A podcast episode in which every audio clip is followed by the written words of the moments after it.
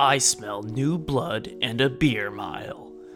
After a conservative semifinal round, Zach and Ben will look to explode all over each other in the championship game, dashing Diesel's hopes of a second hog. Gary also technically played. Meanwhile, in the toilet bowl, a familiar face was given a swirly by the podcast prodigal co host.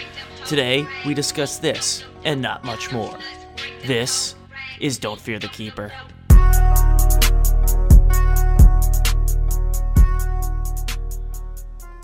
Okay, uh, and we are back. Uh, as you just heard me say, uh, this is Don't Fear the Keeper, and I am Diesel, joined by uh, no one. Um, so we can just jump straight into that. Uh, so I would like to apologize to uh, pretty much everyone but Charlie.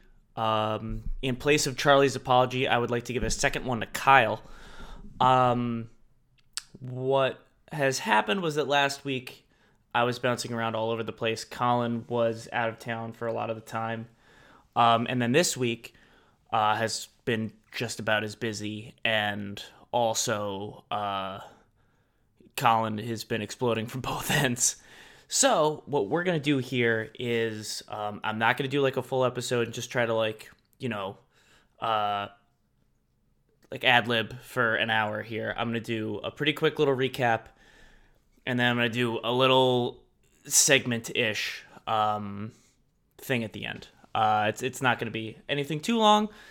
Um, so we will see. Uh, essentially, my thing is just pretty much a ripoff of uh, what Colin did a few weeks ago when uh, he was on his own. So I'll just cut that off right there. I understand that it's pretty much a uh, low effort ripoff, but you know I needed this thing to be done pretty quick, and also to just wanted to get something out there to uh, address uh, what has happened in the past couple weeks because we are in the playoffs. So to uh, dive in uh, to what happened last week, um, well, I guess two weeks ago, two upsets, Ben over Mike, Gary stunning Paul to continue his unlikely run. Uh, Brian kind of laying down the law against Colin, and then uh, Charlie just getting away with it. I don't. I, it, this doesn't make me happy. But then this past week, um, Ben, Gary, Zach, and myself all appeared to not want to play in the championship game. Uh, we all appeared to be pretty uh, scared of going there because uh, none of us looked good. Uh, but Ben and Zach scratched out some wins. Um, with me dropping out, that guarantees new blood, a new name on the trophy uh, which I do understand is what everyone wanted. So I, I can't really honestly be that mad. Um, and then the big news that I will cover in a little bit, not more detail, but uh, more at length later, uh, is that Colin's Island of Misfit Toys um, wins out against Alex's Island of players who were definitely supposed to be better. Um, this was pretty much just a start to finish uh, bodying uh, of Alex. He he did not look good at any point. Uh, and Colin honestly put together one of his more complete weeks of the whole season, um, or right about what he's, you know, what has been his team's peak. So he got it at the right time. Um, and then, yeah, so we will be moving into the championship game here Ben versus Zach, really the last game of the year. Uh, and uh, we can, well, I, I can also, I'll, I'll cover I, was thinking about other nonsense that I could just use to fill some time and not make this like a 15 minute episode. Um, so I'll do a quick recap of uh, how my Christmas went um, through the lens of how uh, Nugget and Bean did at my parents' house. Uh, in summary, they were very well behaved in terms of like there were no physical fights with my with Simba, my parents' dog. Um, but with that being said, uh, Bean ate part of an apple pie. Uh, Nugget ate seven dinner rolls on Christmas Day uh, off the table, and then Bean followed that up by scratching open a um, garbage bag and eating some salmon, and hissing at anyone who tried to get it away from him. So, uh, overall, pretty solid. Um, not not great, not bad. So we're gonna take that. Uh, to loop back, because uh, I'm gonna do the predictions here uh, before I get to my my one little thing. Uh, so for round one, because we didn't do any predictions last week. No, neither Colin or I picked games, so we're we're just gonna drop that one. Um, so I went one and three. Colin went zero and four, and Chuck went a uh, at this point very respectable two and two. Uh, so not a red letter week uh, in round one, uh, which makes sense given the sheer volume of upsets. Um, but that has dropped things down into a very interesting position here for this last week. So I am sitting at 41 and 33. Colin is a game up at 42 and 32. So what we're going to do is we're going to flip a coin, which I believe I have a coin here. And I know what you're thinking, John, you had no one to record with. Why would you not be prepared to do the thing that you set up to? You could have just waited and grabbed a coin. Well, you raised good points, but you should have raised them before because I don't have a coin. So we're just gonna have Siri do it. Uh, and the so I'm gonna pick. I'm gonna just pick tails. Uh, if I'm correct, I'll take Zach. If I'm incorrect, I will take Ben, and then Colin will have Zach.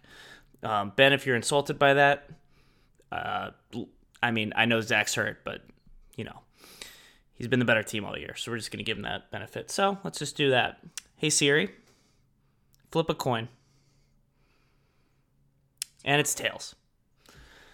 You're all just gonna have to take my word for that. Uh, again, great radio. Uh, so I am going to take Zach, and Colin is going to take Ben. Uh, and uh, essentially, this will either be a tie, at which point I don't really know what we'll do. Uh, maybe there'll be some sort of um, tiebreaker scenario. Maybe Colin and I can work something out in the meantime. But it'll either be a tie if it's Zach, or Colin will win outright if it's Ben. So kind of a win there. But that's about going to cover it on the sort of general league stuff. Um, and now what we're going to do is we're going to jump right into a semi original poem that I have composed. It is called Twas the Night Before Hogsmas. Twas the night before Hogsmas, when all through the home not a creature was stirring, not even Mahomes. The waivers were scoured by Zach with care, in hopes that a good quarterback somehow would be there. Paul and Brian were nestled all snug in their beds, while visions of next year danced in their heads. And Gary with his Butker, and I with Tyreek, had just settled down for a long, meaningless week. When outside the playoffs there arose such a screech, I sprang from New Jersey to see if someone was impeached. Away to ESPN, I ran like a lap. I typed in my passcode and opened the app. The name on the plaque of the just awarded trophy gave a luster of competence to the team name I see. But what did my wandering screen then show? But a losing team starting Chigoziem Okonkwo, with a little odd owner who loved pants on cock. I knew in a moment he must be a lock. More slowly than molasses his players did move, and he shouted and cried and begs them to improve. Now Gino, now Miles, now Hopkins and Kirk, on Pitts, on Taylor, will one of you work? To the bottom of the standings, to the last of the field. Even my three rings won't work as a shield. As a bronco driven into the ocean does sink, its passengers drowning, consumed by the drink. So down below, 90 points they dropped, with a team full of disappointments the Colin easily topped. And then, on the wind, I heard in the street the jogging and shuffling of somebody's feet. As I poked out my head and was looking around, up the block, Alok came with a bound. He was dressed in a onesie, his face looking pale, and his clothes were all tarnished from the sweat and the chail. A bright pink tutu he had tied round his waist, and he looked like a weird marathoner ending a race. His nose, how it ran, his eyes, how they sunk. Though he smelled like a brewery, he didn't seem drunk. His mouth was closed, his lips were pressed tight. I saw that he and his stomach were deep in a fight. The next Christmas ale he held tight in his hand.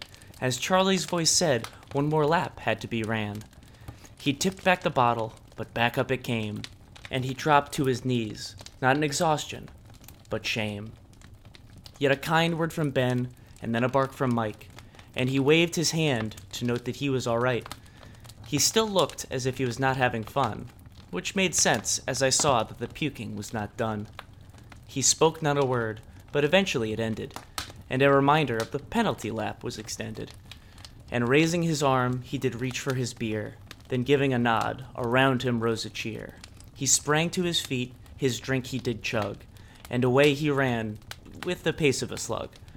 But I heard him exclaim as he jogged out of sight, Merry Hogsmas to all, and to all a good night.